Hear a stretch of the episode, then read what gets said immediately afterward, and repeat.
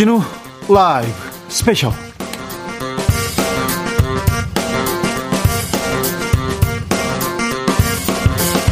2020년 9월 26일 토요일입니다. 안녕하십니까. 주진우입니다. 토요일 이 시간은 일주일 동안 주진우 라이브에서 가장 중요했던, 가장 재미있었던 부분만 모아서 모아서 모아서 다시 듣는 그런 시간입니다. 토요일의 남자 KBS 김기화 기자 함께합니다. 안녕하세요. 안녕하십니까 김기화 기자입니다. 토요일 복장이에요. 그렇습니다. 오늘 토요일 토요일 이 오늘 방송만 들어도 일주일 동안 어떤 게 있었는지 어떤 게 중요한 소식이었는지 주진우 라이브에서 뭐가 제일 재밌었는지 알 수 있는 그런 것만 쏙쏙 골라서 가져왔습니다. 정치 피로, 뉴스 피로, 시사 피로, 아 피로해요. 아 피로해요. 네. 피로한데 또 필요합니다 또 그런 것도. 네. 예. 알면 알수록 재미있는데 피곤합니다. 그렇습니다. 하지만 그래서 우리가 주진우 라이브에서 토요일 스페셜 판을 만들어 가지고 요것만 들으세요. 아, 바쁘신 분들 요것만 네. 들으시면 됩니다. 어려우셨어요? 그러면 요것만 들으면 돼요. 요것만 들으면 다른 데 가서 시사 이런 거야. 정치 저런 거야. 이렇게 음. 얘기할 수 있습니다. 그러니 어, 일주일 방송 다 들은 것처럼 알차게 시작해 볼까요? 네. 지금 이 방송 어, 유튜브에서 보실 수 있는데요. 어, 유튜브에서 주진우 라이브 검색을 하시고요. 영상으로 만나보시면 되겠습니다. 네. 유튜브 말고 포털에서 주진우 라이브 검색해보면요. 떡이 나와요. 그렇군요. 네. 선물도 나오고요. 피자도 나온다고 합니다. 그렇죠? 네. 일주일 동안 방송됐던 주진우 라이브에서 어떤 부분이 재밌었다, 어떤 부분이 불만이었다, 이런 청취 후기를 보내주시면, 어, 보내주신 분들 중에서 세 분을 골라서 2만원 상당의 피자 상품권을 보내드리도록 하겠습니다. 청취 후기 어디로 보내면 되나요? 네, 이게 카카오톡 여시면 카카오톡 플러스 친구라고 있어요. 거기에다가 주진우 라이브를 검색을 하신 다음에 친구 추가하시고 거기다가 친구한테 톡 보내듯이 어, 취재, 어, 청취 후기를 보내주시면 되겠습니다. 어, 굉장히 정성스럽게 어, 애정을 담아서 보내는 것도 잘 알고 있습니다. 감사합니다. 아, 이 선물로 부족한 것 같은데 올 가을 내 가을에는 여러분들한테 더 큰 보답을 하기 위해서 제가 좀 노력을 하려고 합니다. 카카오톡 플러스 친구들 를 모아가지고 제가 뭘 해볼까 고민하고 있으니 자 여러분도 고민해 주시고 나 뭐 주세요? 나 뭐 해주세요? 이런 얘기 해주십시오. 어떤 기사 다뤄주세요? 누구 만나고 싶어요? 이런 내용도 환영합니다. 그럼 본격적으로 주진우 라이브 스페셜 하이라이트, 하이라이트 장면 다시 듣기 시작하겠습니다. 첫 번째 어떤 장면입니까? 네 이번 지난주에 그 추미애 어, 법무부 장관 관련 의혹들이 막 나오다가 지금 약간 좀 사그라지는 추세예요 네. 그런데 그 중에서 이제 약간 언론의 약간 뭐랄까요 어 실수 잘못 가짜 뉴스 이런 게 오버 오버 오버이자 오버 이렇게 많이 나왔는데 네. 그 중에 굉장히 생각지도 못했던 인물이 나와가지고 네. 그분을 모셨습니다. 벨기에 출신의 방송인이죠. 줄리안 퀸타르트 씨가 저희 주진우 라이브 스튜디오에 오셨습니다. 아, 한국 언론을 보고 할, 한국 언론한테 당해 보니까 어이가 없어 이렇게 얘기하시더라고요. 그렇죠. 얼마나 어이가 없으면 여기까지 와서 얘기를 하겠어요. 왜 어이가 없었는지 아는 분도 계시겠지만 모르는 분도 계시니까 설명을 좀 드리자면은 이 줄리안 씨가 법무부 멘토단으로 활동을 했었거든요. 근데 이게 이제 모 언론사의 보도에 따르면 이게 추미애 법무장관의 딸이 식당을 운영하는데 그 집에 단골 손님이어서 특혜를 받아가지고 법무부에 홍보대사로 위촉이 된 거다. 이런 특혜 이거 이게 공정하냐 이게 이런 기사 나왔던 조선일보 거예요. 기사만 보면 야 알고 보니까 아니었어요. 전혀 아니었어요. 얼마나 아니었냐. 일단 추미애 법무부 장관 때 간 것도 아니고 박상기 장관 때 법무부 멘토단 그리고 사실은 법무부 우리는요 비자법, 이민법 몰라도 됩니다. 한국 사람들은 그렇죠. 모르죠. 그렇죠. 몰라요. 비, 자를 받을 필요가 있나? 없잖아, 우리나라 사는. 그런데 외국 사람들이 한국에 살 때 한국에서 그 여권, 비자, 그리고 뭐 체류증 이런 거 만들어야 되는데 한국의 이 비자법이 굉장히 복잡해요. 음. 그래서 와서 울고 가는 울고 가는 아, 외국인들 많이 봤어요. 예. 저한테도 많이 울러왔지. 예. 그래서 내가 달래 가지고 밥 먹였지. 그런데 그런데 아, 줄리안이 한국 생활하다 보니까 그게 어렵더라. 그래서 음. 법무부에서 어, 당신 같은 외국인들 처음에 한국 생활 하기 적응하기 어려우니까 좀 정착하게. 도와줘라. 그래서 음. 멘토 몇 가지 도와주기도 하고 음. 강연도 한두 번 갔대요. 강연비는 조금이었고 음. 아무튼 추미애 장관 때문에 된 게 아니라 박상기 장관 전임 장관 때부터 하던 일이었는데 갑자기 요렇게 요렇게 변모했다는. 요즘에는 기사를 많은 분들이 스마트폰이나 이런 데서 그냥 제목만 딱 읽고 넘어가시는 경우가 많잖아요. 네. 그래서 요거만 딱 읽고 아유 진짜 해도 해도 너무하네요. 그 어, 딸 식당 단골까지 저렇게 챙겨줬냐? 이러고 넘어가는 분도 많이 계셨을 것 같아요. 후속 보도도 나왔어요. 그 유튜브 방송에서 조선일보가 보도하니까 유튜브 방송에서 줄리엔이 저기 방송 방송 활동 열심히 하면서 클럽에서 DJ도 그 겸하고 있어요. 네. 그런데 뭐 클럽 DJ 겸하면서 굉장히 좀 물란한 것처럼 이렇게 얘기를 네. 했는데 네. 알고 보니까 그 유튜브에서 나온 사진은 음. 클럽도 아니었고 사무실에서 여자친구랑 음. 있었던 사진을 가져갔다가 음. 이 줄리안 이 나쁜 그러니까 이렇게 이렇게 그러니까 그런 프레임을 짜고 싶었던 거예요. 그냥 그런 프레임. 법무부 장관이 자기 딸 단골을 여기다 꽂아주고 그리고 근데 알고 보니 그 외국인은 굉장히 문란하게 살던 그런 네. 사람이었다 이런 식으로 프레임을 만들고 싶었지만 다 아니었다는 거죠. 네, 나중에 아, 한국의 언론이 줄리안한테 한마디도 물어보지 않고 보도를 했다는 거예요. 그게 전 좀 놀랍긴 했어요. 왜냐하면 음. 언제인지 물어볼 수 있거든요. 인스타로 DM을 보낼 수도 있고. 아, 기본이죠. 전화를 할 수도 있고. 확인 취재는 기본 아닙니까? 한마디만 물어보면 알 수 있는 건데, 이거, 아. 사과도 안 할 거예요. 안 하겠죠. 원래 네. 안 합니다. 사과도 안 할 거예요. 유일하게 팩트였던 거는 네. 어, 추미애 장관 딸이 하던 식당이 미트볼을 파는데 거기 단골은 맞긴 맞답니다. 네, 맛있었나 봐요. 자주 갔나 봐. 왜냐? 원래 미트볼을 좋아했는데 지 옆에 하나 생겨가지고 갔더니 맛있더라. 그래서 자주 갔다는 거예요. 벨기에는 와플의 나라라고 이렇게 생각하는 그렇죠. 분들 많죠. 미트볼 많이 먹어요. 음. 미트볼과 와플 그리고 맥주. 더 자세한 이야기 어, 어, 줄리안 씨의 말씀이 궁금하신 분들 많으실 것 같아요. 어, 화요일 방송됐던 훅 인터뷰의 하이라이트 부분을 지금 같이 듣고 오시겠습니다. 큐. 추미애 딸과 친분으로 홍보대사가 됐습니까? 언제 홍보대사가 됐습니까? 네, 아, 일단은 저는 홍보대사 된 적 없습니다. 사실은 아, 그래요? 홍보대사는 아니라 멘토단으로 지금 활동하고 있습니다. 아, 그래요? 그게 사실은 사람들 잘 모르는데 법무부는 출입국 사무소가 있잖아요. 그렇죠. 그래서 사실은 이제 비자 관련해서 저는 이제 오랫동안 어, 영주권까지 지금 받았기 때문에 네. 어, 경험이 많잖아요. 그래서 네. 어, 경험 많은 이제 외국인들은 약간 경험 없는 사람들을 위해서 멘토단으로 쓰면 좋겠다라는 얘기가 나와서 1년 전부터 저희 시범으로 한번 했었어요. 그래서 그때 장상기 박상기 어, 장, 교수 박상기, 박상기 장관. 죄송합니다. 박상기 네. 장관님 때부터 저희가 시범으로 운영됐다가 어, 어 너무 잘 돼서 한번 공식적으로 하자 했는데 늦어지다 보니까 추미애 장관님 때 오리게 됐던 거죠. 아, 그러니까 그 법무부 멘토단에는 네. 박상기 장관 때 이미 활동을 하다가 이렇게 맞습니다. 된 거네요. 네. 자, 그리고 비자법에 대해서는 한국 사람들은 비자법을 알 필요가 없잖아요. 그렇죠.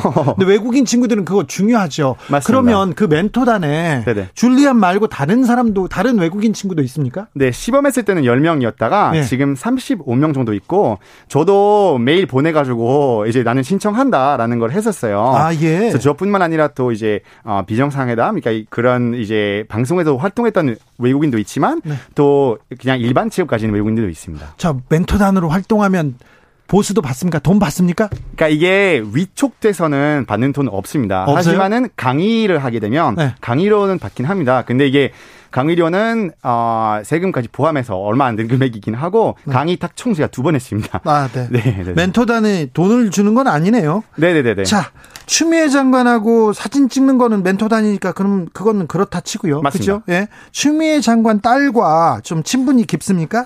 아, 예, 절대 그렇지 않는데 제가 몰라. 이게 너무 어이없었습니다. 사실 경리단에서 3년 동안 살았어요. 네. 그게 한 5, 6년 전이거든요. 네. 그래서 그때 뭐 살다 보니까 많은 동네 레스토랑 갔을 거 아니에요. 예. 근데 저는 벨기에 사람이다 보니까 미트볼 너무 좋아해요. 어, 미트볼 맛있죠. 벨기에 맛있죠. 벨기에는 저 사실 오늘도 미트볼 먹고 왔고 어제도 미트볼 먹었고 와플하고 미트볼. 미트볼. 예. 그래서 우리 어머니도 한국 방송 나와서 미트볼 소개한 적도 있고 아, 그 정도로 미트볼 유명한데 네?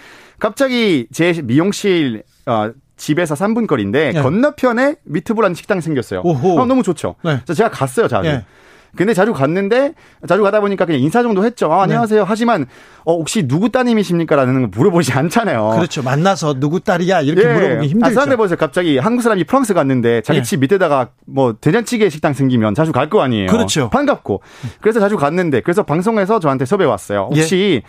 어, 좋아하는 식당이라거나 자주 가는 식당, 식당. 예. 소개시켜달라. 그래서 나는 한 다섯 군데 정도 소개했고 거기서는 어, 그 중에서 좀 스페셜한 게 미트볼일 것 같아. 왜냐면, 어, 사실은 되게 새롭고 이 가게도 유명하지 않기 때문에 뭔가 발굴하는 느낌이 좋으니까 방송에서 네. 거기 선택했죠. 그래서 저는 갔고 단골인 거 맞는데 1년 만에 닫았죠. 그러고 나서 네. 제가 그 사장님 뵌 적도 없고 연락처도 없었고 아, 당연히 아, 사장, 사장님 이름을 알거나 연락처도 없어요. 네, 이름은 모릅니다. 그래서 네. 그 후에 닫고 나서 한 번도 뵌 적도 없습니다. 그래서 자, 갑자기 이 일 다시 오는 게 너무 당황됩니다. 지금 네. 한국 와서 조선일보 만나니까 좀 당황스럽죠? 아, 그러니까 이게 저 안타까운 게 뭐냐면 전화라도 한 번 해서 확인 안 했습니까? 조선일보에서 기사 나오기 전에 전화 온 적도 없고 기획사도 그렇고 법무부에서도 전화 온 거 없습니다. 그래서 한 번만이라도 혹시나 언제부터 멘토단을 활동했냐라고 물어봤으면 네. 그럼 제가 유튜브에다가 올라간 영상이 있어요. 2019년도 7월에 한 강의가 거기 올라가 있거든요. 그렇죠. 박, 그, 저기, 추미애 장관 전에. 예, 맞습니다. 전에. 예. 그러면 그거 있으면 앞뒤가 안 맞잖아요. 그리고 그렇죠. 5년이란 기간 동안 흘려갔는데 제가 진짜 이렇게 인맥 좋았으면 좋겠지만 죄송하지만은 제가 이렇게까지 아직은 것에 갈길 멀습니다. 네. 네. 알겠습니다. 근데 기사 나오고 검색어도 오르고 네. 어, 기분이 어땠어요? 친구들은 또 뭐라고 합니까? 아, 일단은 같이 멘토단 활동하는 친구들 많이 이제 걱정했죠. 친구들이. 네. 왜냐면 어, 혹시나 이렇게 됐다가 사람들이 이욕 그냥 이제 제가 혹시나 그래서 해명 안 하면 안 될 것 같아가지고 해명을 했고 너무나 기분 안 좋았던 게제 하루가 나 갔어요 어제 네, 네. 하루 동안 밥도 제대로 못 먹고 대행하느라고 그렇게 하고 하지만 내 시간 누가 돌려줄 거냐고 네. 그리고 이것 때문에 사람들이 아직까지 이제 이욕이냐 아니냐에 네. 대해서 생각을 하고 있기 때문에 저도 아마도 일적인 피해가 볼 건데 저는 이제 변호사분하고 이제 약간 좀 상담하고 있습니다. 상의하고 있어요? 아, 네. 소송 생각하고 있습니까? 솔직히 해도 저는 얻을 수 있는 게 없어요. 이미 더트린 일이고 사람들이 그렇게 생각한다면 제가 다시 올 수 없겠지만 너무 억울하니까 네. 해야 되지 않겠냐. 네. 라는 생각을 하고 있습니다. 아, 소송도 생각하고 있군요. 김유라 님이 아, 주기자보다 한국말을 더 잘하면 안 되죠. 이렇게 안타까운 문자가 왔습니다. 아, 감사합니다. 김은아님은 오 줄리안 오랜만이에요. 여기에서 소식 듣네요. 그러게요. 이렇게 말고 더 좋은 소식으로 뵙고 싶었는데. 네. 마키님은 줄리안한테 너무나 부끄러워요. 미안해요. 꼭 고소하세요. 이런 문자 계속 오고 아, 있습니다. 감사합니다. 진짜. 어, 자 조선일보 고희정님은 줄리안 그냥 조선일보가 좀 그래요. 음. 액땜했다고 생각하세요. 한국말에 액땜하면 나쁜 일이 먼저 생기고 다음에 액땜 무슨 말인지 아시죠? 네, 친구들이 안 그래도 어 너 오늘 어, 이게 액땜한 게 올해 잘 되려나 보다라는 얘기를 했습니다. 어, 그렇죠. 네, 소식도 여기서 듣고요. 그런데 조선일보가 보도를 하고 그 다음에 유튜브 방송에서 또 줄리안을 또 굉장히 비난하는 그런 내용이 나왔어요. 그건 어떻게 보세요? 아, 제가 어제 이제 저희 매니저가 이제 영상을 찍어가지고 저한테 보냈어요. 네. 근데 솔직히 할 얘기가 없잖아요. 그냥 미트볼 식당 자주 갔다가 네. 멘토단 활동하는 게 너무 재미없는 스토리니까 그래서 저는 원래 DJ 활동을 해요. 예. 그래서 갑자기 여자랑 껴안고 있는 사진을 올리면서 와 줄리안이 여자들 많이 꼬셨다라는 얘기를 하는데 이 사진 속의 여자분이 제 여자친구였어 그 당시. 그래요? 그러니까 제 직장에서 여자친구랑 네. 같이 둘이 안고 있는 사진을 올리면서 마치 제가 한국의 여자들이 다 흔들었던 것처럼 말하니까 와 진짜 나에 대해서 얼마나 증거가 없고 얼마나 이게 옅은 걸 갖고 뭐라고 하는지를 알게 됐고 아, 그래서 되게 어제는 솔직히 와 너무나 마음이 아프고 그랬습니다. 네. 좀 마음이 아프다가 제가 미안하네요. 한국 인 언론인으로서 아닙니다. 근데 어디 가나 좋은 사람 있고 뭐 그런 사람도 있는데 네. 진짜 기자의 한 마디가 얼마나 강한지 느끼게 됐고 진짜 팩트 체크 한 번만 해라도 했으면 어, 이렇게 피해 안 갔을 텐데 그거에 대해서 솔직히 너무나 안타깝습니다. 그래서 본 기자가 다음에 한 번만이라도 이 사건으로 어, 다음에 쓰시면 한 번만 전화해 주세요. 네, 뭐 원래 보도를 할 때 당사자한테 이렇게 물어보는 게 기본인데요. 그게 취재잖아요. 네. 백일기의 언론은 이렇게 이런 벨기에에서는 이런 일을 겪지는 않으셨죠? 아, 예, 벨기에에서는 뭐 저는 안 산지 오래됐고 네. 그래서 잘 안 살았는데 솔직히 안타까운 게 뭐냐면 네. 법무부 쪽에서 이렇게 멘토단 설립한 게 처음이거든요. 이번에 외국인들과 네. 한국에서 이제 200만 명 이상의 외국인들이 살고 있으니까 네. 근데 이런 일이 생기면 앞으로 조심스러워져서 오히려 그런 활동 더 없어질까봐 이거 되게 걱정스럽거든요. 아, 지금. 걱정이 되네요. 왜냐면 그렇죠. 법무부 쪽에서 조심스러워지는 거니까 이게. 예. 사실 되게 필요하거든요. 네, 필요하죠. 왜냐면 벨기에에서도 이민자들 이제 많이 왔을 때 교류 많지 않았기 때문에 2세, 3세에 대한 문제가 많아요. 네. 그래서 저는 이제 오래된 사람으로서 그리고 다른 나라도 이제 약간 경험하면서 약간 한국 법무부가 이런 교류 많이 해야 된다고 생각하는 입장인데 한국의 비자법이나 외국 사람이 한국에서 사는 거 굉장히 불편해요. 아, 법적으로 힘듭니다. 그렇죠. 영주권 받았을 때 얼마나 행복한지 네. 시험 보고 했거든요. 네. 그게 그러니까 이게 사회통합 프로그램이라는 거 있는 게 네. 그게 이제 필수 코스인데 그거에 대한 멘토 하는 거예요. 그게 네. 받아야만 영주권 받을 수가 있습니다. 시험 봐, 보셨어요? 잘 보셨어요? 시험 봤죠. 잘 어떤 봤습니다. 문제 나왔습니까? 아, 처음에 사전 평가에서는 당황스럽게 쉬웠어요. 네. 막 무슨 이거 뭐예요라고 꽃 사진 같은 거 보고 꽃. 어. 그다음에 뭐 70세 된 생일 뭐예요라고 막 칠순위 이런 거 올라갔다가 칠순위 마, 지막 시험 때는 어, 정말 어렵게 한국 왕 역사라거나 한국 부동산법부터 되게 다양한 얘기가 나왔습니다. 아, 그거 한국 사람도 모르는데 외국인한테 물어본다고요? 맞습니다. 교육 받고 하는 거죠. 아, 그렇습니까? 네 네 네. 아, 3984님이 줄리안이라고 줄리안이라 걸고 넘어진 거예요. 줄리안 강이었으면 못했을 건데 아. 무슨 말인지 아시죠? 네. 네. 줄리안과 큰 사람이 있습니다. 네, 저랑 친합니다. 아, 그래요? 되게 재밌는 친구예요. 네. 이영모님이 근데 언론이 저렇게 허위 기사 써도 책임 안 지는 게 이상한 나라네요 하면서 이 부분에 대해서는 조금 한국에 대해서 다른 생각을 가질까봐 저는 그게 아. 걱정입니다. 아, 근데 그래도 전 세계적으로 요새는 페이크 뉴스라는 게 진짜 문제잖아요. 네. 뭐 미국에서 트럼프 대통령에서부터 이런 가끔씩 허위 사실도 이 진짜 인 것처럼 말해가지고 이게 요새 많이 논란되고 있으니까 네. 요새 세상이 그렇게 바뀌고 있다는 거에 대해서 많이 저는, 저는 솔직히 무섭습니다. 그러게요. 맞습니다. 그게 또 본질이기도 합니다. 실비아님이 왜 줄리안이 이런 해명을 해야 되는지 이것도 좀 가슴 아픈 내용이에요. 제가 미트볼 먹었다는 게 왜 해명했는지 모르겠습니다. 네. 제 카드 내역 보시면 그 식당에서 얼마나 많이 먹었는지 보실 수 있어요. 집 앞이어서. 네. 제가 맨날 한 일주일에 세 번 이상 간 적도 있어요. 너무 미트볼 좋아하니까. 예. 진짜. 그런데 아무튼 추미애 장관도 개인적으로 모르시죠? 그때 한 번만 뵀습니다. 미촉탕인 날. 예. 네. 처음 뵙고 그 다음에부터 저희 몰랐죠. 추미애 네. 장관 따님하고 친분이 있는 것도 아니고요. 그러니까 그 저는 치, 식당 다닐 때. 네 그리고 따님인 것도 몰랐고 이, 어제 알았습니다 따님인 거. 아. 그래서 너무 웃기잖아요. 제가 자주 다, 갔던 단골집에 알고 보니까 사장님이 알고 보니까 추미애 딸이 있다는 게 너무 놀랍죠. 네. 어떻게 알았겠어요 저는. 어제 알았어요. 아니 뭐 간판에 서 있지 않잖아요. 네. 그냥 간판에다가 식당 이름이 써 있지. 네. 아, 너무 당황스럽습니다. 아, 진짜 웃겼어. 어 뭐지 이게? 예. 괜찮 괜찮으신 거죠? 예, 무슨 미트볼 게이트가 될 뻔했는데. 네, 미트볼 게이트예요.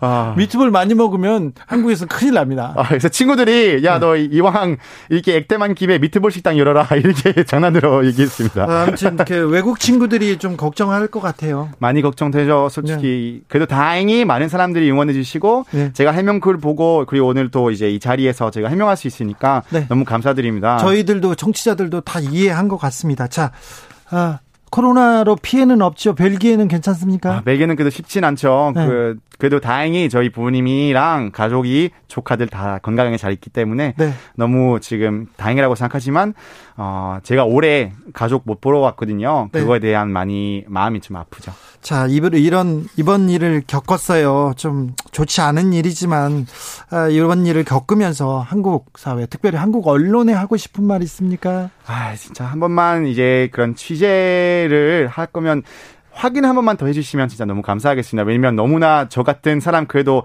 증거 있기 때문에 문제 없지만 증거 없지만 사실이 아니면 얼마나 억울했을까라는 생각을 하게 되죠. 주진우 라이브 방송인 줄리안 씨와 함께한 화요일 훅 인터뷰 하이라이트 부분 다시 듣고 오셨습니다. 아, 줄리안 방송 같이 하면서 제가, 자괴감이 들더라고요. 한국말을 저보다 잘해가지고요. 그요 빛이 나시던데. 그러니까요. 그런 아, 말씀 있었어요. 이게 줄리안 씨가 줄리안 강이었으면 기자가 무서워서 이런 기사 못 썼을 텐데 이런 말이 있는데 굉장히 공감이 갔습니다. 그렇어요.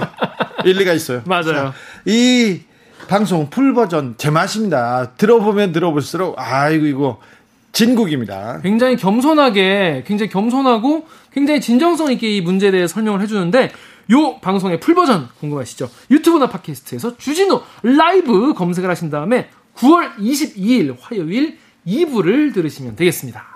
주진우 라이브 스페셜 KBS 김기화 기자 함께하고 있습니다. 다음 장면 어떤 장면이죠? 네, 우리 하나님 꼼짝마 하나님 까불면 나한테 죽어라는 희대의 멘트를 날렸던 우리 전광훈 목사.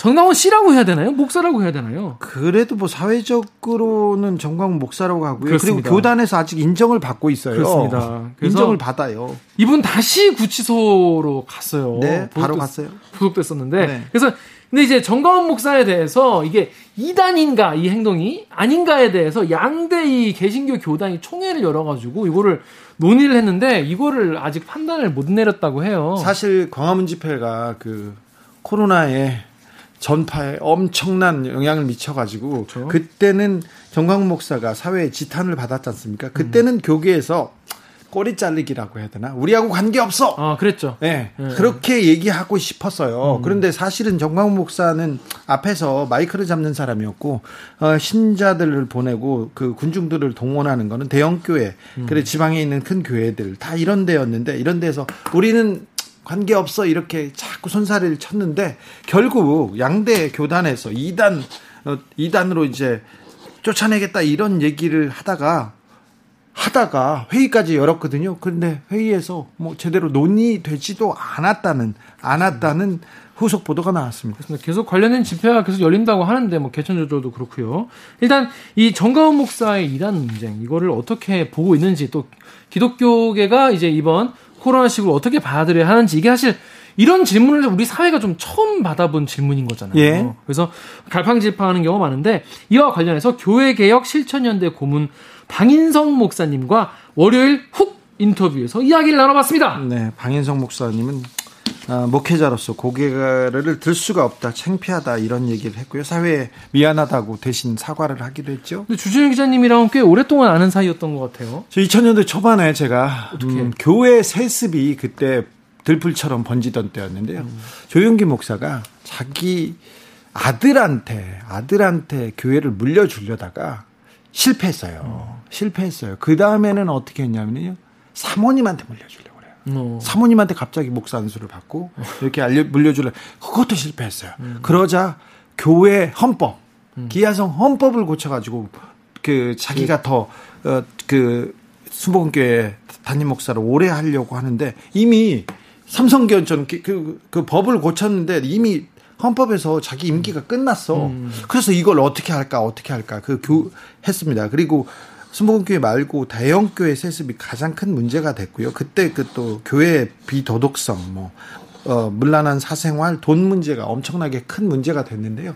그때 제가 취재를 했는데 2002년, 3년도에 그때 이제 취재하면서 음. 교회계획 실천연대하고 많은 프로젝트도 같이 했고요.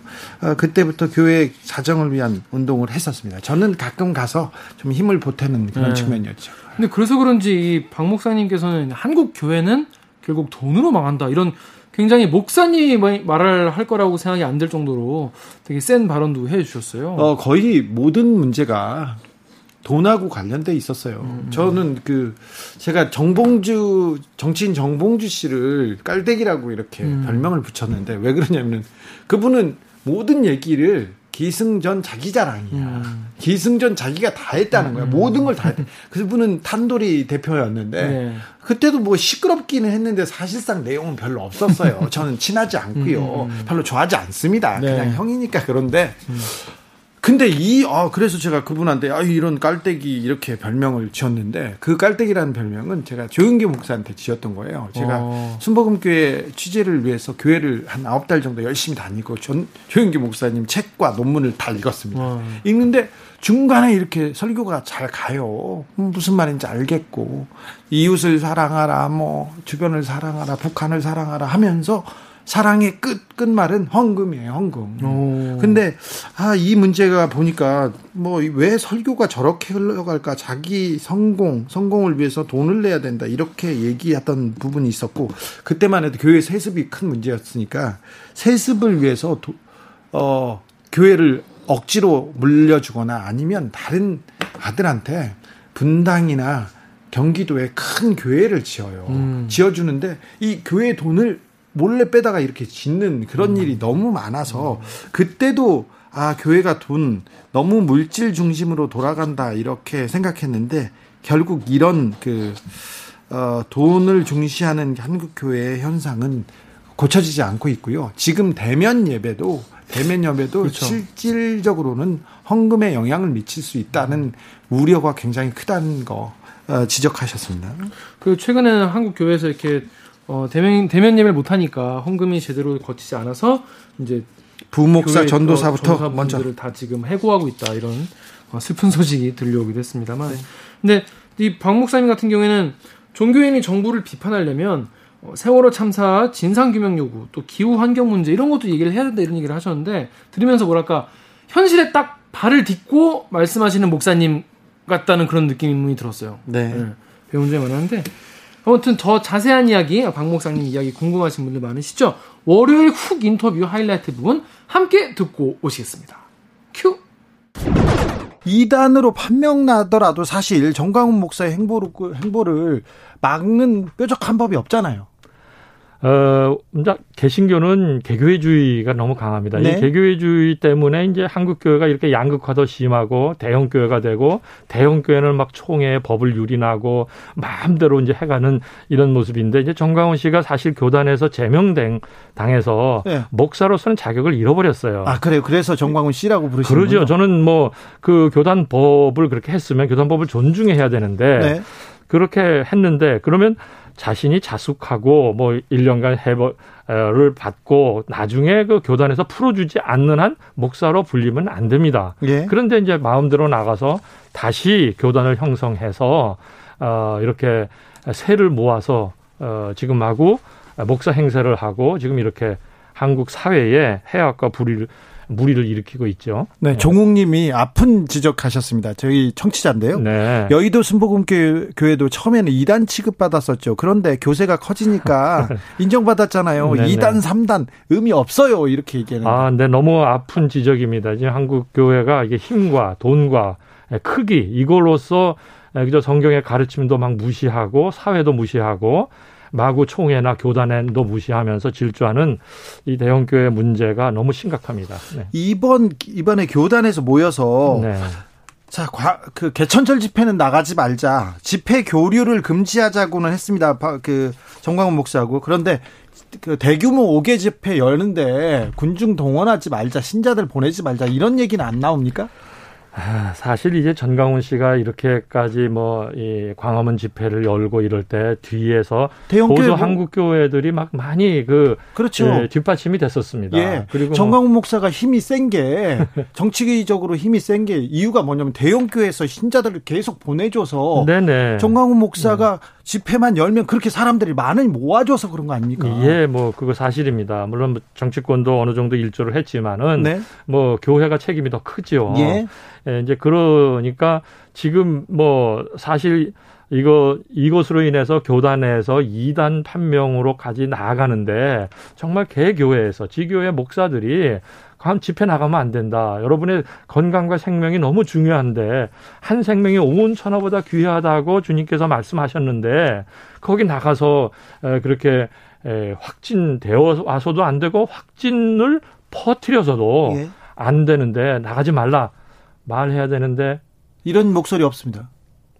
뭐 일부의 작은 교회들이라든가 건강한 교회, 아, 좋은 교회들은 어, 있죠. 근데 네. 그동안 전강훈 씨를 밀어줬던 그런 네. 대형 교회를 중심으로 한 에, 그런 교회들은 일체 말이 없어요. 그렇죠. 네. 네 음, 대, 예전에는 구국기도회, 조찬기도회 하면서 어, 박정희 전두환 정권을 찬양하던 목사들이요. 최근에 뭐 김영삼 어, 이명박 대통령도 장로 목사라고 이렇게 찬양하던 분들이 갑자기 갑자기 이렇게 그 극우 음. 집회, 대규모 극우 집회를 이렇게 만드는 이유가 뭘까요? 네, 사실 이제 우리 한국 보수교의 뿌리가요. 예. 어, 이 군사 정권하고도 함께 했고요. 예. 어, 그리고 독재 정권, 독재하고도 함께 해서 이 언제부턴가 이 교회가 권력을 쟁취하고 예. 권력에 편승하는 예. 이러한 모습을 보였어요. 그래서 사실 이 전광훈 씨도 그런 그 이 한국 보수교의 뿌리에 에, 사실 뭐 정말 이상한 예, 괴물 같은 이런 사람이 탄생했지만은 네. 그게 연장선인데 사실 종교인이라면 이렇게 권력 쟁취나 권력 편승을 할 게 아니라 예언자적 목소리로 정말 정부를 비판하려면 세월호 참사 진상 규명을 제대로 해라. 네. 지금 이 기후나 환경 문제가 심각한데 이런 문제를 제대로 해라. 양극화가 심각해서 청년들이 엠포 시대가 됐는데 네. 이런 걸 해라 하고 종교인이 제대로 된 예언자적 목소리를 내야 하는데 이게 권력 쟁취 무슨 어, 가짜 뉴스를 퍼뜨려서 마구 이 사회를 혼란시키는 이런 거는 종교 개, 교회가 할 일도 아니고 목사가 더더욱이 네. 해야 할 일이 아니죠. 이거는 에, 전혀 있어서는 안 되는 그런 겁니다. 예. 5602님 청취자의 의견입니다. 네. 주 기자님 부탁인데요. 전 목사님 말씀 함부로 하지 마세요. 감히 주 기자님이 가타부타 평가하실 분이 아니십니다. 하나님과 전 목사님과의 문제입니다. 하나님께서는 전 목사님을 사랑하심으로 별 문제가 안 됩니다. 이단 논쟁을 벌이시는 합심 측 목사님이 더 큰 문제인 것 같습니다. 이렇게 얘기합니다. 예, 이 제가 교회개혁 운동을 하면서요. 예. 성도들이 예, 목사에게 세뇌를 당하면 꼭 목, 성도들은 그런 얘기를 합니다. 목사가 또 그렇게 가르칩니다. 목사는 하나님이 알아서 한다. 그렇죠. 예. 그러니까는 성도들이 하지 마라. 네, 제가 그 여의도 순복음교회 네. 조용기 목사님 이렇게 네네. 비판했을 때 네. 이거는 그 성직자는 신의 영역이니까 예. 감히 속인들이 예. 비판하면 안 된다고 예. 하더라고요. 이거 잘못 가르치고 이건 성경에도 없는 이야기입니다. 아, 그렇습니까? 그럼요. 예, 수많은 성경의 예언자들이 그 당시 권력자들, 종교 지도자들에게 예, 저항했습니다. 예. 그리고 어, 그 비판했습니다. 예. 수님도 당시에 대제사장 서기관 종교 지도자들에게 네. 독사의 자식들이라고 하면서 네. 채찍을 휘두르셨습니다. 우리가 예수 그리스도를 따르는 기독교인이라면 불의를 보고 잘못된 것을 보고 목사 개신교는 목사나 성도나 동등합니다. 예. 예. 왜 목사가 잘못한 걸 지적을 못 합니까? 설교 잘못해도 지적해야 되고요. 예. 운영 잘못하고 재정 잘못 쓰면 반드시 물어야 됩니다. 하나님 앞에 드려진 귀한 헌금을 목사 마음대로 쓰고 사유하고 세습하고 이런 것에 대해서 성도들의 목소리를 내지 않으면 누가 냅니까? 네. 예? 이거는 에, 잘못된 어, 그 가르침이고 거기에 빠져드는 것은 에, 그것은 아, 세뇌당한 것이다. 네. 예. 하나님도 전광훈 목사를 사랑하겠죠? 네, 물론 하나님은 네. 에, 에, 누구든지 사랑합니다. 네. 그리고 원수도 사랑하라고 했습니다. 네. 그러나 그 전광훈 씨에 대한 이 사랑의 표현은 네. 회개를 촉구해야 합니다. 아 그래요? 그 에, 지금까지 온 행태를 정말 에, 참여하고 하나님 앞으로 돌아오고 또 성도들 앞에 사죄하고 예. 우리 그 대사회 앞에 무리를 일으켰던 것을 사죄하면 얼마든지 하나님 용서하십니다. 네. 저도 이렇게 정광훈 씨 비판하지만 제발 정광훈 씨가 어, 다시 그 자신의 그 그리스도인의 삶의 모습으로 돌아가는 일이 있다면 얼마나 좋겠습니까? 네. 음, 정광훈 목사 중심으로 뭉쳐야 한다. 이렇게 김진옥 목사 원로 목사님들이 김 저기 정광훈 목사 를 좀 도와준 분들이 많습니다. 한기총 대표회장을 시킨 사람들도 그 전에 있던 대표회장들이 너무 유명한 사람들이고 힘이 센 사람들이었지 않습니까? 예. 그 전광훈 목사를 내세워서 뭐, 뭐 어떤 정치 세력화를 도운 그런 큰 목사님들 있지 않습니까? 그 대형교회 목사님들. 네네. 이분들은 어떻게 해야 됩니까?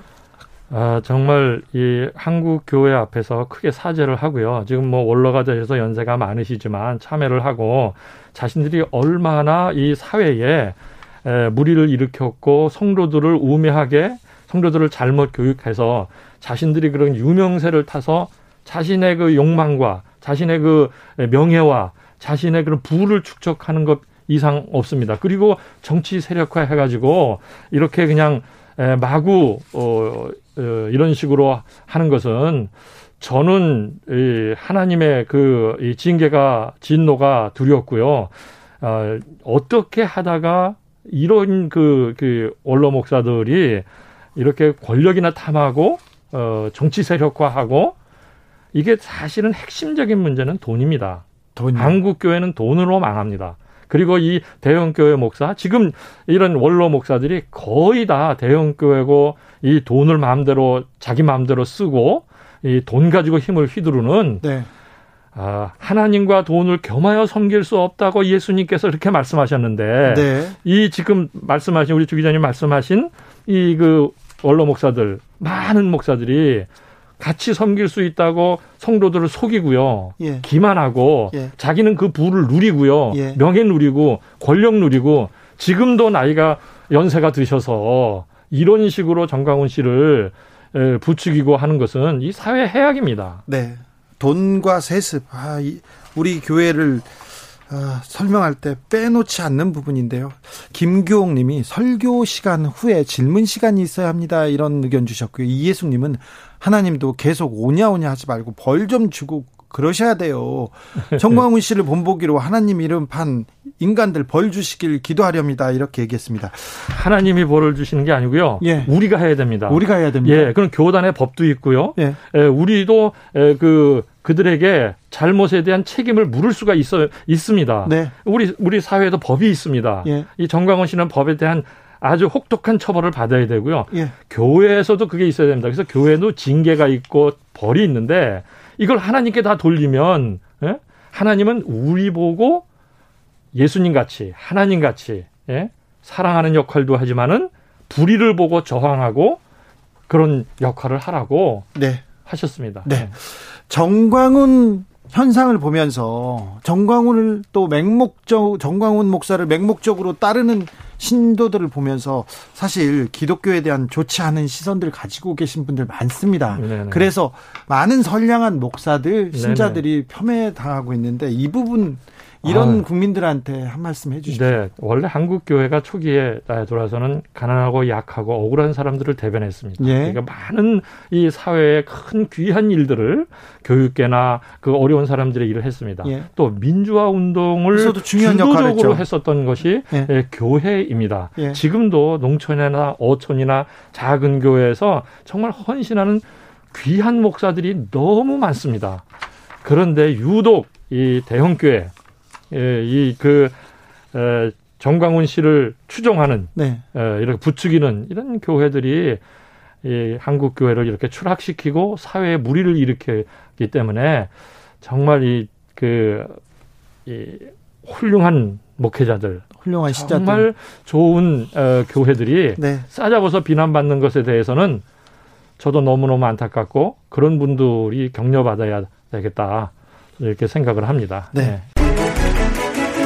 주진우 라이브 교회개혁 실천연대 고문 방인성 목사와 함께한 훅 인터뷰 월요일 하이라이트 부분 다시 듣고 오셨습니다. 이 방송 풀버전 어디에서요? 예, 유튜브나 팟캐스트에서 주진우 라이브 검색을 하신 다음에 9월 21일 월요일 일부 들으시면 되겠습니다. 방인성 목사님 20년 전에 되게 젊었는데 그때는 젊었는데 지금 할아버지가 되셔가지고 손주 보느라고 네, 여념이 없다고 합니다. 자, 주진우 라이브 스페셜 영상으로도 만나보실 수 있습니다. 지금 바로 유튜브에서 주진우 라이브 검색하시면요. 막 떠요. 뭔가 뜨는데 재밌는 영상이 뜹니다. 그리고 포털에서 좀 주진우 라이브 검색해봐요. 떡이 나옵니다. 선물 나옵니다. 음. 김기화 기자 마지막으로 만나볼 장면 어떤 장면이죠? 네, 주진우 기자가 가장 좋아하는 코너입니다. 사실 요게 목요일 책의 맛 코너에서 가져왔습니다. 이번 주에 만난 작품은요. 칼 세이건의 창백한 푸른 점. Pale Blue Dot. 네? Pale Blue Dot. 펠리 Pale Blue Dot 아니겠습니까? 네. 이 요 뭐야 방송에서 시작할 때 딱 알게 됐는데 이 출연하신 분들이 다 국문과시더라고요. 저는 몰랐어요. 네. 저는 관심도 없었어요. 어, 남들이 무슨 과 나오는지 뭐가 관심이 있어요. 음. 김갑수 선생님이 어, 국문과 나왔다는 거는 알고 있었는데 정선태 선생님도 국문과인지는 음. 모르겠어요. 저는 뭐 국문학에 뜻이 있어서 학교를 간 건 아니고요. 음. 네. 저는 4년 동안 그냥 사실, 사실 사실 저는 뭐 4년 동안 합법적으로 부모님의 영도 아래 네. 놀아보겠다 이런 생각이 대학, 대학에 간 거는 맞습니다. 그래서 어, 다른 과를 갔었어야 되는데 가서 뭘 했는지는 모르겠어요. 그리고 책은 많이 읽으셨나 봐요. 아니요 그렇게 어, 학교 다니면서 책을 읽진 않았는데요. 학교 다닐 때도 공부는 안 하고요. 수업 시간에 교재를 한 번도 사본 적이 없어요. 4년 음. 동안. 그리고 근데 다른 책을 읽었죠. 주로 책. 주로 명작, 명작, 오래된 고전 좀 읽었었고요. 그런데 이 칼세이건 같은 경우에는 코스모스라는 책이 사실 그렇죠. 유명하잖아요. 네. 저도 샀어요. 네. 샀는데 이만하잖아. 그런 그런데 다시 읽어보세요. 자, 페, 페, Pale Blue Dot 창백한 푸른 점을 읽고요. 읽으면요. 다시 코스모스로 넘어가게 돼 있어요. 이거 시도했다가 실패했다는 분들이 많아요. 많아요. 근데 네, 이 네. 책은요. 처음부터 끝까지 정독할 필요 없어요. 네, 중간중간에 읽어도 됩니다. 네. 이 창백한 푸른 점도 마찬가지인데요. 음, 음. 이 칼 세이건이 세계적인 석학인데 네. 천체 물리학자입니다. 나사에서 나사에서 해외 아 해외가 아니죠. 이 그 우주 우주, 우주 지구 외. 네, 우주에 대한 가장 석학인데 이분이 아, 어떻게 따뜻하게 인문학적으로 설명합니다. 음, 이분은 대학교 때는 인문학을 전공하다가 음. 천체 물리학으로 이렇게 바꾸셨는데 아, 이 시인이자 철학자 같아요. 그래서 그렇죠. 자 이 사는데 얼마나 어려워. 그런데 우주를 놓고 보자. 큰 우주에서 한 점이고 우리는 먼지일 뿐이야. 음. 너무 걱정하지 마. 음. 이런 위 따뜻한 위로가 갑자기 뭉클 뭉클 특히 요즘에 아까 오프닝에서도 말씀드렸지만 이 우리나라 지금 상황 정, 정치 사회적인 상황 또 코로나 블루라고 하죠. 코로나로 인한 우울증과 이런 게 우리 일상을 굉장히 무겁게 지금 짓누르고 있잖아요. 이런 네. 상황에서 어, 어떻게 보면 잠깐 도피일 수 있어요. 책으로 네. 한번 도피해 보시는 것도 괜찮을 것 같은데 특히 이제 좀 있으면 추석 연휴가 오지 않습니까? 네. 추석 연휴 때 한 마음 잡고 한번 Pale Blue Dot이나 코스모스 한번 읽어 보시면은 야 이게 다 이게 아무것도 아니구나 이런 생각 들 수 있어요. 특별히 과학에는 관심 없다. 특별히 어우 저기 우주 이런 거 관심 없어. 저도 그렇거든요. 네. 그런 관련된 서적 잘 안 읽습니다. 음. 그런데 이 책은요 그렇게 보실 게 아니라 이 삶의 삶의 한 그 등대 같은 음. 등대 같은 반짝이는 지향점을 주는 그런 그 뭐라고 해야 되나요? 철학서 같은. 네, 철학책이에요, 철학책. 그래서 그리고 많은 도움이 됩니다. 학생들이요, 학생들이 이거 읽어야 됩니다. 요거 읽어놓으면 피가 되고 살이 됩니다. 음. 이거 시험 문제도 잘 나온다. 그리고 칼 세이건의 코스모스 이런 거 워낙 유명하기 때문에 어디 가서 아는 척하기도 되게 좋습니다. 전 세계 전 세계 과학책 중에 그쵸. 가장 많이 제목은 다들 아는데 내용은 아무도 모르거든. 네. 그래서 요 내용에 대해서 어, 저희가 소개를 해드릴 텐데 일단 이 목요일 책의 맛 하이라이트 부분을 어, 같이 듣고 오시겠습니다. 큐. 이 방대한 우주 속에 우리는 어떻게 생겼고 어디에서 어떻게 왔고 음. 앞으로 어떻게 갈 것이냐 이세 네. 가지 질문에 답을 하는 건데 보통 칼 세이건의 그 코스모스를 얘기하지만 정선태 선생은 거기서 하나 더 나간 거죠. 음. 그 중에 지구라는 거에 집중해서 네. Pale Blue Dot, 네. 창백한 푸른 점이라는 것이 어, 사실 우리가 그렇게 대단하게 생각하는 인간 중심으로 세계를 보는 것에서 우리가 얼마나 하잘 것 없는가에서 그렇죠. 출발을 하는 거죠. 네. 코스모스도 그렇고 Pale Blue 저 Pale Blue Dot도 마찬가지인데 이게 과학책이 아니라 철학책이에요. 맞습니다. 음, 그러니까 왜 그렇게 봐야 잘 돼요? 말씀하셨는데 네, 네. 근대 사회가 인간 중심적으로 다 세계를 파악했잖아요. 포착하고 인간이 만물의 영장이니까 이 우, 지구는 물론이고 우주까지 인간이 다 측정하고 재고 지배할 수 있다. 거기다 막 상상을 해서 조물주라는 어떤 할아버지가 그렇죠. 있어서 어. 막 생명체도 막 만들었다고 생각하고 모든 세계 중심이 아, 아, 아. 자신이라고 생각했던 거죠. 그, 그 보는 관점 자체를 완전히 바꿔놓은 네. 제 코스모스가 아닌가 싶어요. 그리고 그런 천체 물리학과 책이 인문학적 베이스를 탄탄하게 깔고 있다는 거. 네. 여기 보면은 200의 그 어, 어, 별 별유천지 비인간 있잖아요. 예. 그 산중문닭 속인 그것도 인용돼 있고요. 그리고 구런의 초사도 인용돼 있고요. 아, 이, 이, 또, 누굽니까? 어, 볼테르의 미크로메가스도 인용돼 있고요. 또 멜빌의 백경. 네, 그런, 어, 신화부터, 어, 시, 동, 동서 고금의 이, 인문학을 딱 베이스로 깔고, 이, 그, 그 위에 천체 분리학을 구성하고, 그리고 인간의, 인간의 그, 어, 관점을 완전히 바꿔놓는 대단한 책입니다. 우주 분야, 천체 물리학 분야의 대가죠. 권위자인데 이분이 또 인 문학적으로 이렇게 쭉 설명합니다.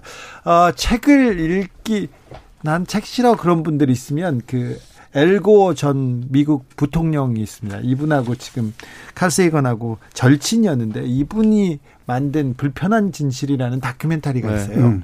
다큐멘터리가 있고 또 어, 아까 말했던 칼세이건이 직접 참여했던 다큐멘터리가 있습니다. 그걸 보고 또 이 그걸 보면요 자연스럽게 이 책으로 넘어갑니다. 그리고 음. 그러다가 코스모스로 다시 가게 돼 있어요. 읽은 사람도 다시 갑니다. 네. 저도 어, 이책 읽고 다시 지금 코스모스로 또 갔어요. 네. 네. 그리고 어, BBC에서 제작한 그 칼 세이건 제자가 그 어, 내레이션을 하는 어, 육부작인가도 있습니다. 코스모스 네. 함께 보시면은 어, 정말 가까워질 수 있을 것 네, 같습니다. 우리 한국의 설민석 씨도 다뤘는데 그래요? 이분은 굉장히 그 예능 이분도 이제 식견이 있는 사람인데 네. 재미에 치중을 한 거예요.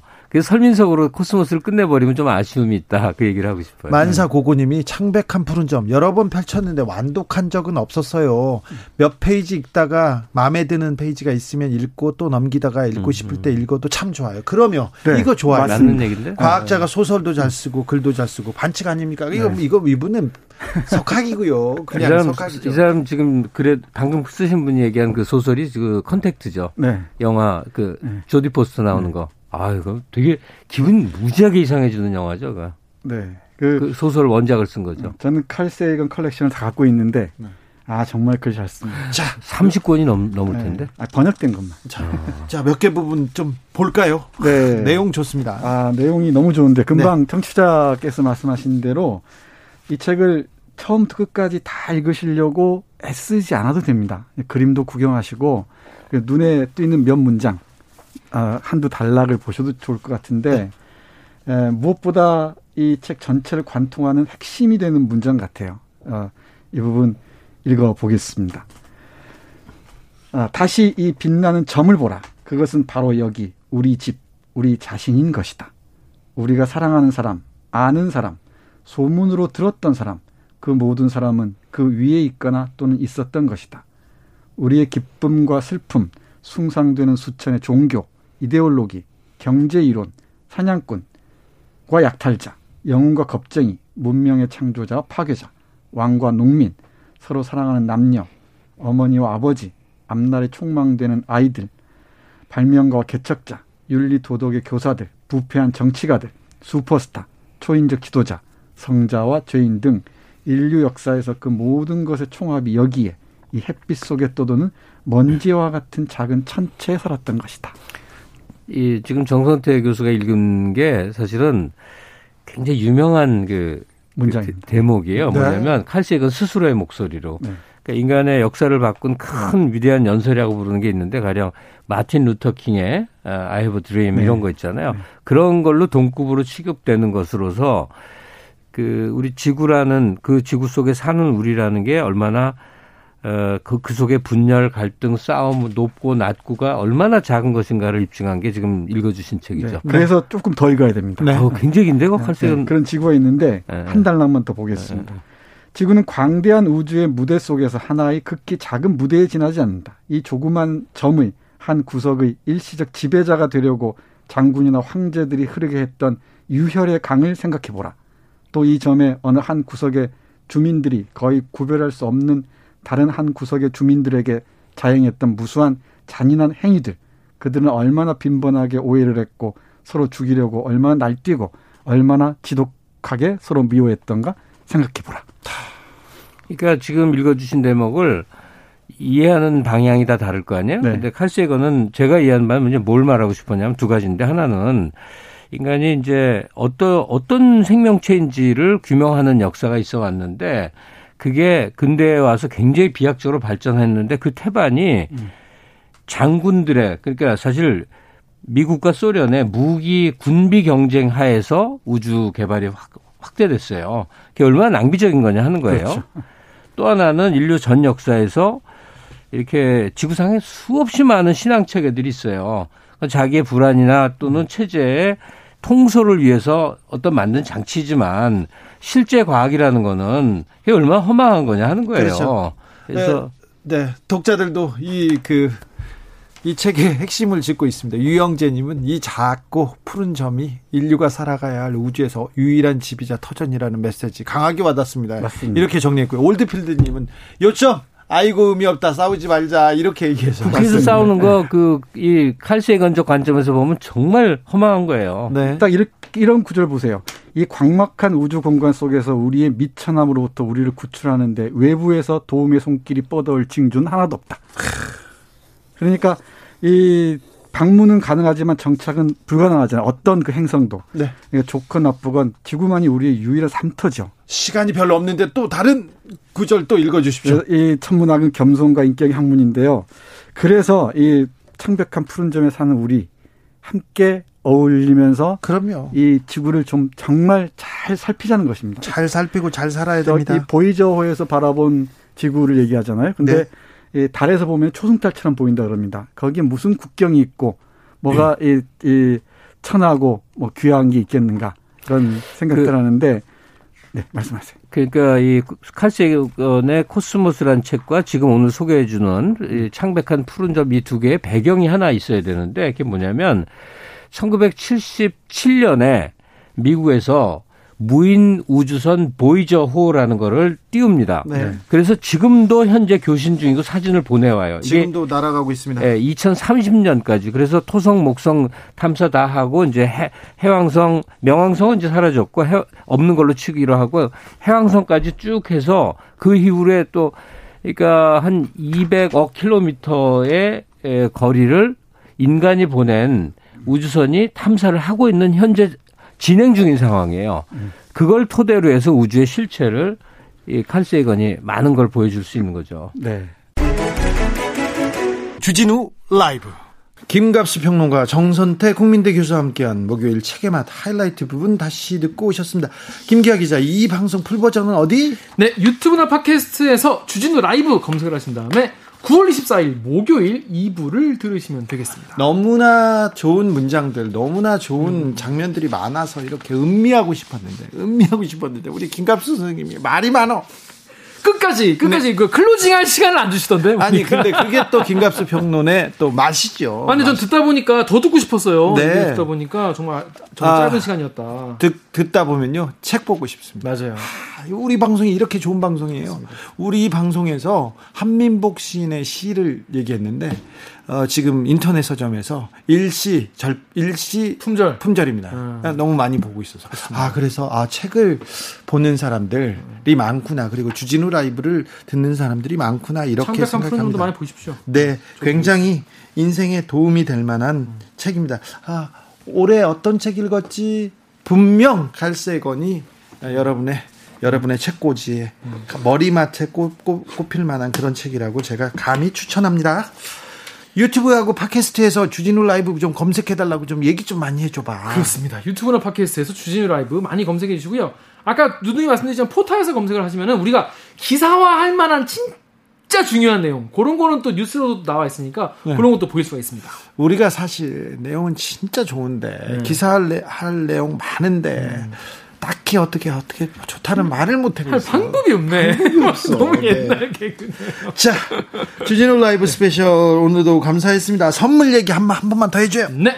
카카오톡 플러스 친구에서요. 어, 주진우 라이브 검색을 하신 다음에 친구 추가하셔가지고 일주일 동안 들었던 보았던 주진우 라이브에서 요런 게 좋았다, 요런 게 별로였다, 요런 청취 후기를 보내 주시면 그분 중에서 세 분을 추첨해서 2만 원 상당의 피자 교환권을 보내 드리겠습니다. 네, 일로 많이 보내 주세요. 그러면 어, 여러분의 의견을 모아서 제가 어떻게 더 잘 이 방송을 만들 건지 아니면 여러분의 정성을 어떻게 보답할 건지 제가 많이 많이 공부하고 준비하겠습니다. 아 참 코로나 시대만 지나면 그러니까요. 이분들이 하자는 대로 원하는 대로 다 보고 또 그 뭐라도 할 텐데 할 텐데요. 네, 네, 아까워요. 아쉽습니다. 그런데 네. 저희가 그 정성들 모아서요 준비하고 만들 테니까 많이 보내주세요. 오늘도 수고 많으셨습니다. 김기아 기자 감사합니다. 고맙습니다. 주진우 라이브 스페셜 마치겠습니다. 저는 다음 주 월요일 5시 5분에 돌아옵니다. 지금까지 주진우였습니다.